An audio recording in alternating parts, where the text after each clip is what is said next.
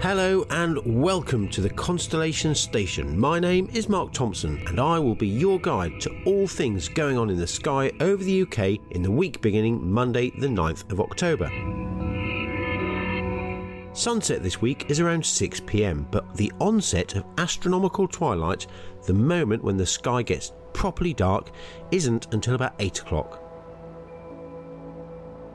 The moon can be seen as a thin crescent over in the east in the early morning hours before sunrise during the first half of the week, but there's a new moon on Saturday, so it's not visible in the nighttime sky by the end of the week. On Tuesday morning around 5 o'clock, there's a great photo opportunity as the crescent moon will lie just to the upper left of Venus.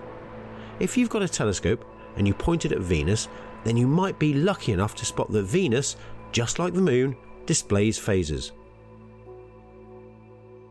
Both the Moon and Venus, and Mercury for that matter, all display phases because they're lit up by the Sun and their relative positions change, presenting to us different amounts of the illuminated and dark side of the object.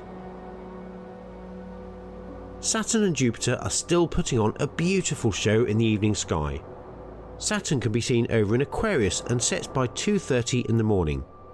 You can find it by looking for a pale yellow star-like object in the southwest once the sky darkens.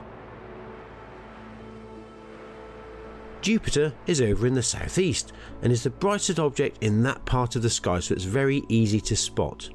And it's visible for most of the night, rising at about 7 o'clock in the evening and setting after the sun has risen. One of the lesser known meteor showers, the Draconids, is still active this week, with meteors visible in the first few days. There's no International Space Station passes visible this week, so that's it for this week's podcast. Thank you for joining me on the Constellation Station. I'll see you again next week, but until then, let's hope for some clear skies.